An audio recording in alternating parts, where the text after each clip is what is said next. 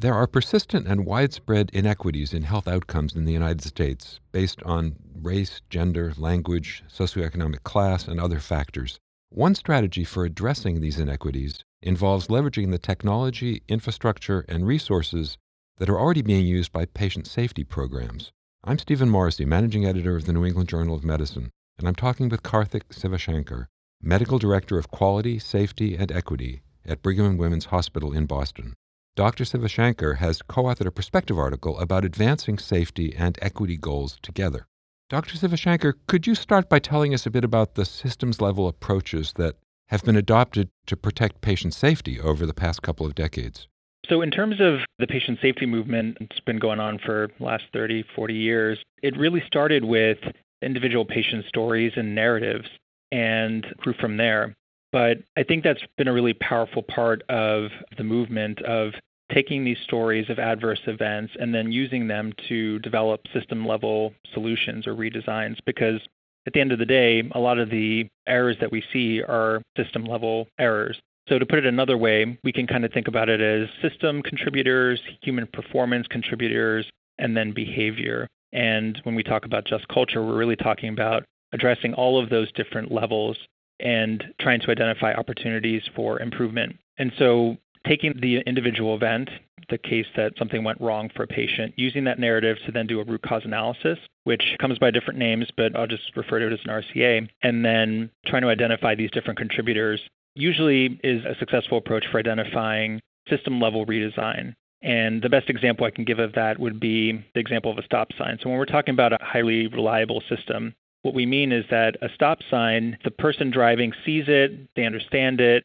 and they're able to respond to it, a stop sign can be an effective risk mitigator. But a lot of things can go wrong. So, what would be a more resilient version of that, a systems level version? That would be, for example, if spikes came up out of the road so that the person literally could not drive through the stop sign.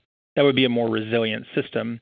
And so, when we're looking for ways to improve care and improve safety, that's really what we're talking about. We're talking about making systems more reliable, more resilient, and that usually involves talking about systems level solutions. In your perspective article, you say that there's a natural alignment between that sort of framework that we use to improve safety and the approach that we can use to improve equity. So, how do you see those efforts as being compatible? Historically, equity issues have been marginalized at most healthcare institutions. More often than not, they're treated as kind of special cases where you'll kind of under resource one or two people as equity people in your organization and then ask them to solve the problem. And unsurprisingly, not much can be accomplished in that way. So, how do we actually take equity and move it into the very center or heart of the organization, understanding that it's a fundamental dimension of quality? One thing that's really critical in that process is understanding that most of the inequities we see are not happening on an interpersonal level, meaning it's one person being discriminatory toward another person is painful, it's traumatic, it happens, but that's really not what is perpetuating the systematic differences in outcomes that we see in healthcare. That's really happening at a systems institutional level. So I can also call that structural level. And that's policies, practices, et cetera. And so understanding that a lot of the inequities we see are arising at a structural level, well, how do we come up with structural solutions? And th- I think this is where the link with patient safety becomes really clear and helpful in that with safety, we're always looking to improve systems to make them more reliable and resilient and to optimize the functioning of the people that are working within those systems. So, patient safety has a very rigorous approach to systems that we can then take and apply to inequities. And as an example of that, we might think about if something happens in a pharmacy where there's a barrier around language, taking an interpersonal approach, which is often what's taken, is trying to understand what happened between the pharmacist and the patient and how can we educate the pharmacist and so that they can do better. Not saying that's not important, but with safety, we're really thinking about well, what are the systems level opportunities to improve the translation services and care at the pharmacy? And that might be everything from like ability to access translators to technical barriers to staffing barriers. And so I think it really lends itself to the current infrastructure that we have in patient safety. As a first step toward increasing equity, you say in your article that healthcare institutions could apply an equity lens to their existing safety data. So, walk us through what that approach might look like. I think it doesn't have to be complicated. It could be as simple as just asking the question whenever possible is there an equity issue happening? Is there an equity risk associated with this event? You could take it a step further and you could start to look at the different levels that these inequities happen at. So, at an interpersonal level, that's kind of like human behavior when we're talking about safety. Are there individual actors who are needing more education or needing some sort of remediation? Then you can think about implicit bias, for example, which really gets at kind of human performance, which is are there things that are outside of people's awareness that are affecting how they're operating and how do we provide them that knowledge and understanding? We could then think about institutional. Are there policies, practices that our institution has that sets up systematic barriers or vice versa? And then structural. So each institution is existing within a much broader community and a much broader history. So, what are the structural barriers that patients face based on race and other factors that make it easy or hard to access healthcare and, and get the best possible care? So, you can just ask that simple question first about is there an equity issue associated with the event? And then the next question being, well, at what level? Is it interpersonal? Is it implicit? Is it institutional? Or is it structural? And really trying to address all of those levels. I think it can get a little bit tricky when we get to structural because organizations can get overwhelmed at what point do we draw the boundary and say that this is no longer our responsibility in healthcare and it's responsibility of education or other areas of society? But I think at the very minimum, we need to be thinking in that way because as long as we're trying to address equity issues in healthcare and not talking to the folks trying to do the same thing in education or the legal system, we're not going to make a lot of progress because it's just too fragmented and siloed. You say in your article that in order to shrink inequities, organizations are going to have to set clear equity related aims and establish accountability mechanisms. Who should lead those efforts? Who, beyond the one or two people that you talked about who are ill paid to run the current efforts, who should be responsible for this? And what kind of input do organizations need to set this in motion? That's a great question. I think at the end of the day, it's the responsibility of every single person in the organization. But in terms of actually catalyzing the change that we're talking about, I think it has to start with leadership. And that's really at the board level and at the C suite level. And I think it's a fundamental transformation of the way that we're thinking about healthcare. Right now, I think there's a tendency toward a very business minded model, which is focused on delivering more healthcare, more services. That doesn't always necessarily lead to better health for people. So, if we really focus on health of the people that we're treating, of our communities, making that the priority, then the conversation is completely different. The things that we care about are completely different.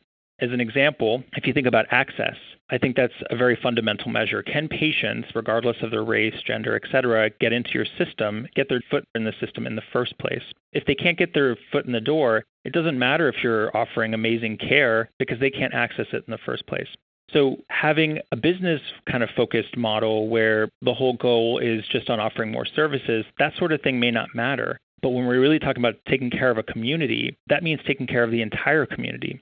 So that understanding, I think, needs to sit with the leaders of the organization. It's really a, an existential question. What are we here to do as healthcare leaders? Are we just leading businesses and corporations?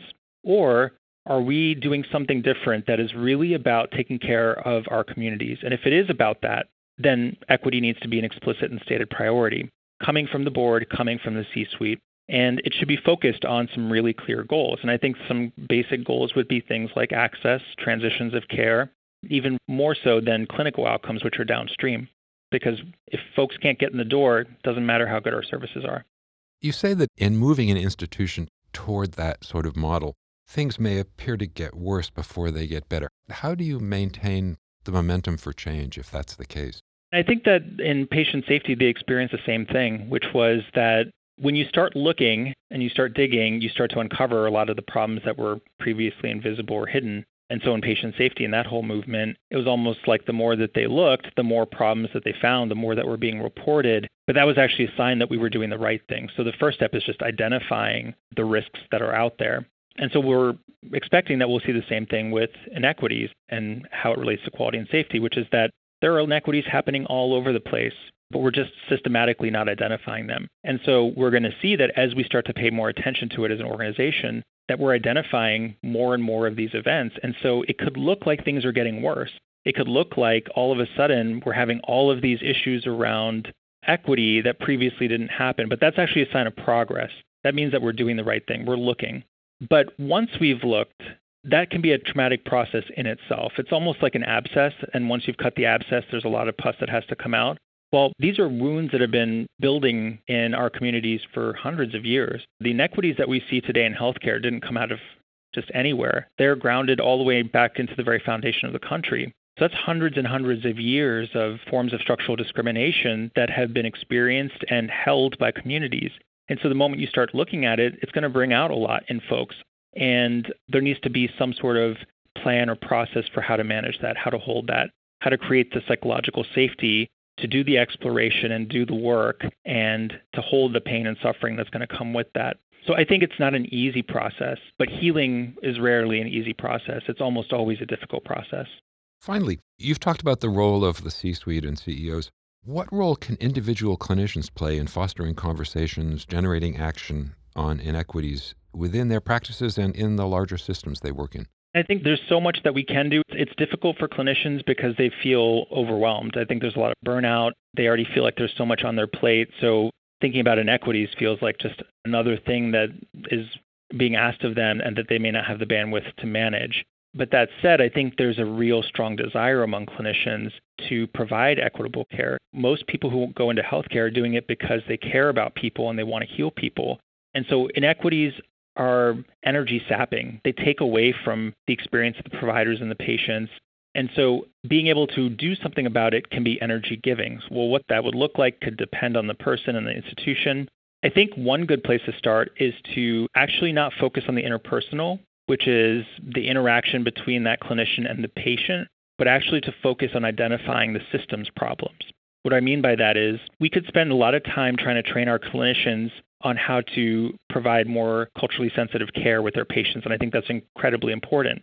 We could also spend some time looking at what are the systematic barriers preventing patients from seeing those clinicians. And I would say that maybe a good place to start is with those system opportunities. So I think clinicians in their roles could try to identify those opportunities. They could start reporting them as patient safety events, as patient experience events, and bringing institutional attention to them and institutional resources to those problems.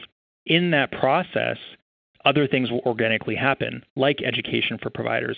We're finding that there are systematic inequities, we have to address those systems issues, but then almost always that comes with education, of other things. So I'm providing a kind of unusual suggestion for what to do for clinicians, which is usually folks will talk about how to improve the, the patient provider relationship.